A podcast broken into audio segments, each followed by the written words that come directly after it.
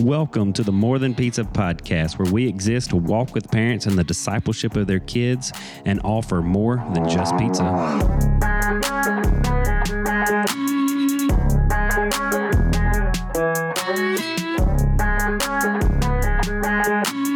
right, welcome back to the More Than Pizza podcast. I'm Ray. I'm JB. And I'm Corey. And tonight, what? Tonight. Tonight, yeah, Tonight. Tonight. It's Tonight. Literally Tonight. 1.31 p.m. Tonight.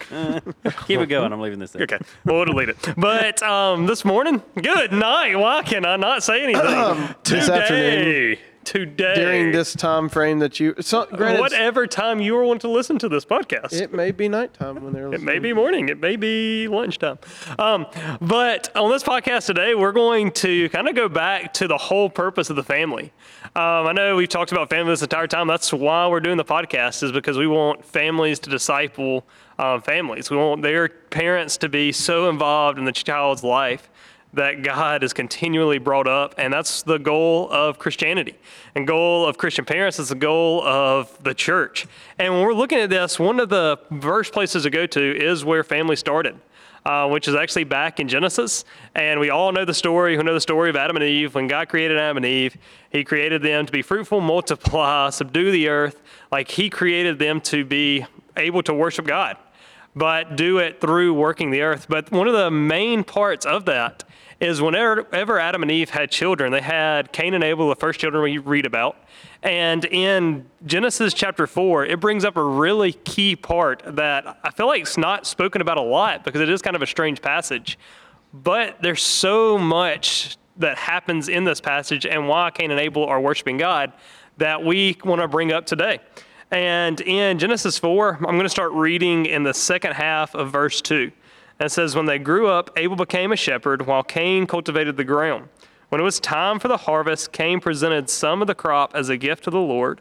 Abel also brought a gift, the best portions of the firstborn lambs of the flock. The Lord accepted Abel and his gift, but he did not accept Cain and his gift. This made Cain very angry, and he looked dejected. Story goes on where Cain killed Abel. And um, the whole purpose of the story is they were offering worship to God. And the only way that they knew to worship God is because their parents taught them. And which is always kind of an interesting concept. And that's what we want to bring up today is God uses imperfect parents. Adam and Eve, we know they were imperfect. They were fallen. And they were the reason we're in the mess that we're in today. But he uses imperfect parents to train up godly children. Godly children doesn't mean perfect children. We've talked about that before too. But godly children are people that look to God and worship God. But God ordained the family before the church, and no family is perfect, but the family is a perfect place to share Christ. So I'm going to kind of throw out a question. How can your family be the perfect place, or what perfect scenarios in your households can you share the gospel with your children? Yeah, I think it's not necessarily a perfect scenario, but uh, a perfect purpose. In the fact that you know, in the first when it, when we talk about discipleship, when we talk about discipleship of teenagers specifically, the first line of discipleship is the parents. God's goal is for the home to honor Him and to serve Him. You see that all the way in the New Testament when you get to the early church. That a lot of the early church was founded in the home it was founded in, in house churches and, and it started with the family. You also see throughout the Old and New Testament that when the father or, or when a man became saved, it was it would follow that by saying that his entire household became saved as well. And so it's really cool when you see the fact that God's purpose is so deeply rooted in the family that inside the family is one of the greatest opportunities you have for discipleship. Yeah, and I think when we look at um, like Proverbs, where it says, "Train up a child in the way should go, and uh, when he is older, he will not depart from it." The, the whole aspect of training there that we, we've talked about before in our uh, "Train Up a Child" episode, but training isn't just in the good times. I think a lot can be learned uh, from a child and a parent teaching a child in their downfall, uh, of being open and honest with your kids and I think a lot of times we tend to say, you know, you just shouldn't do this. and not give an mm-hmm. explanation. And there is a time and place for that. I've been over the three C's of parenting. When they're little, they don't need to know why. They just need to know no. But in as a kid gets older and they come to salvation and they start their their relationship with the Lord is being worked on and is being growing. They're going through the sanctification process. It's important to use those moments of when you fail as a parent and when they fail as children to use those moments to train and to uh, be more godly after after that fact. And we even I think we see that with Cain and Abel. Of we don't the Bible doesn't tell us how old they were uh, when they were given these offerings, um, but obviously they saw Adam do it. Um, Yeah. I, I mean, obviously they they knew okay there there is a God, there is a there is a Creator. We have to take him these offerings as a form of worship, and we see them here doing it without their father. And, and so like worship continued even after they were no longer with Adam and with Eve.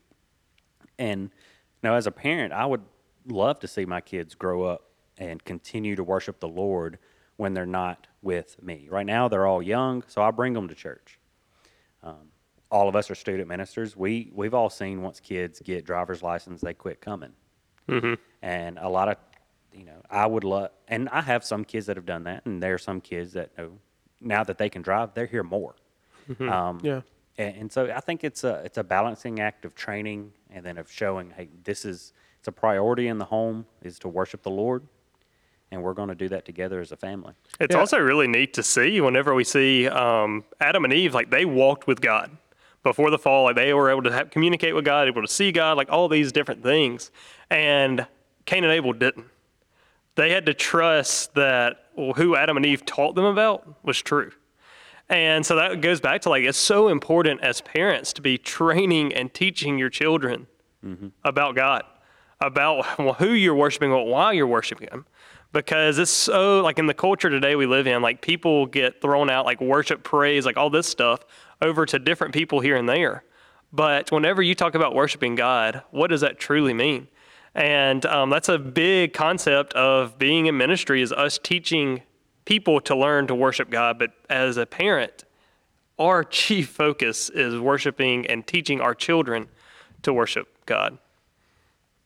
Yeah, I think one of the coolest relationships that a parent and student can have, or a parent and child can have, is a relationship where you're growing and, and moving closer to the Father together.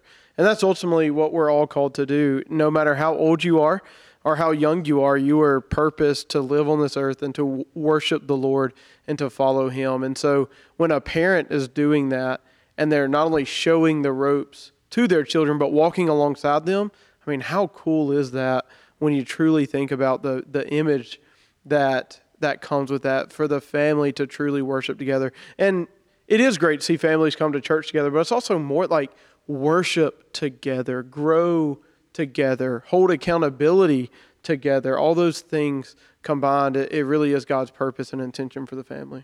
Yeah, yeah. I, we went on vacation. We, we went on vacation one day. Words are hard One to understand. time. and uh, we were about to leave. We had a whole bunch of uh, equipment that we were using in the ocean to play with, uh, you know, boogie boards and skim boards and all these things. And we were like, I really don't want to put all these sandy things back in my car, like and drive home with them. And so there was this family right over there, and I was like, hey, let's just offer it to these people. And so me and my son, we walk over there and we kind of have a small conversation with them about, you know, hey, we're leaving. We don't want any of this stuff anymore. We don't want to take it home. And as we're walking away, my son says, Dad, why didn't you ask them about Jesus? Mhm, That's awesome.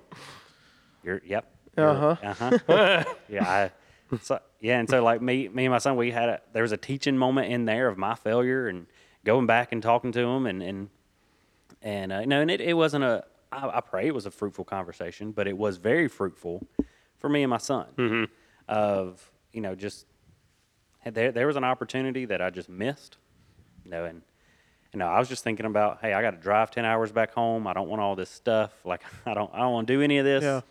And then, you know, my son brought me back in line of, hey, this is what's important. All the Yeah. other Yeah. stuff isn't. And And so, Like a gut I punch. think even within that, you know, a cool moment for any teenagers who are listening to this, that moment happened because your son was willing to ask the question. Oh yeah. I mean, how many times do we see our parents do something and we question it? Mm-hmm. And sometimes we verbally question things we shouldn't question.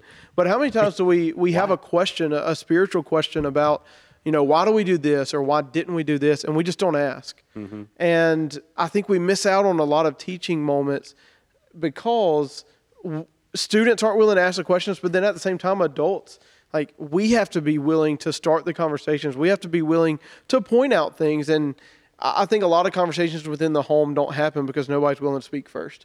And that was a cool moment that hopefully you and your son both will remember for a long time. Oh, yeah. But it happened because your son was willing to hold you accountable. Mm-hmm. You know, to to ask a question that kind of stung a little bit. Yeah, yeah. In the moment, you know. Man, uh, and since And then, you could have I- easily snapped back at your son and be like, son, Oh, yeah. shut up. Yeah, we're going home. Um, no, we could have, and I have asked this question a lot of times to my parents of, like, how how many times have your kids seen you read scripture? How many times have your kids seen you talk to somebody about Christ?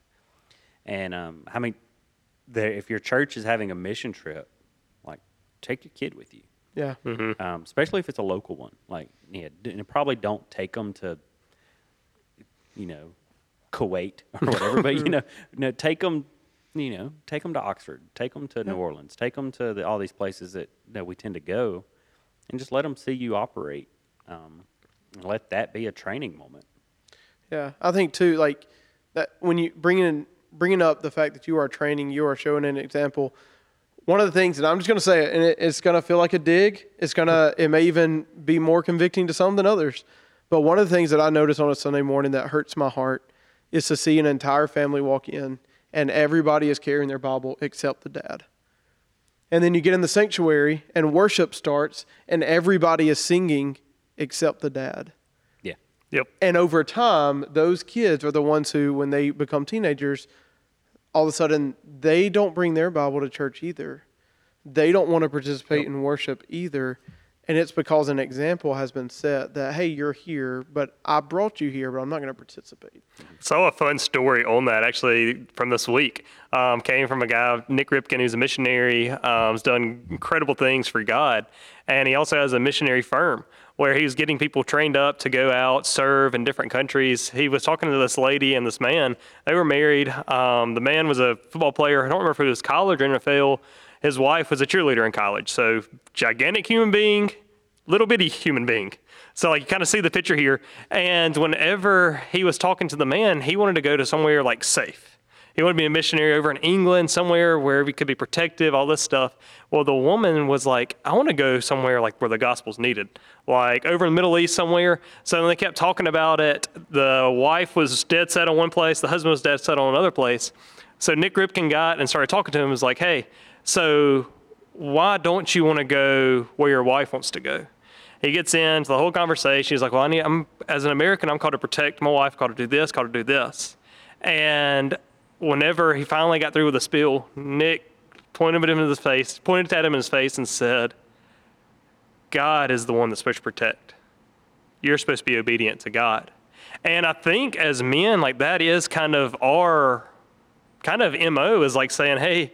We're called to be masculine. We're called to be manly. We're called to be a protector. We're called to do all these things, and we kind of forget to let God do some things. And as a dad and a family, like we're supposed to be the ones that are going to God first, and like, hey, God, like I need you. Like I'm dependent on you. I need to show my children how to worship you, not to try to keep people safe, not try to keep people in a certain scenario. But as a family, like dads play a, cu- a crucial role in discipling their children because dads are supposed to be the bi- biblical leaders. yeah. I, all of us have seen kids at camp worship, right? like, yeah.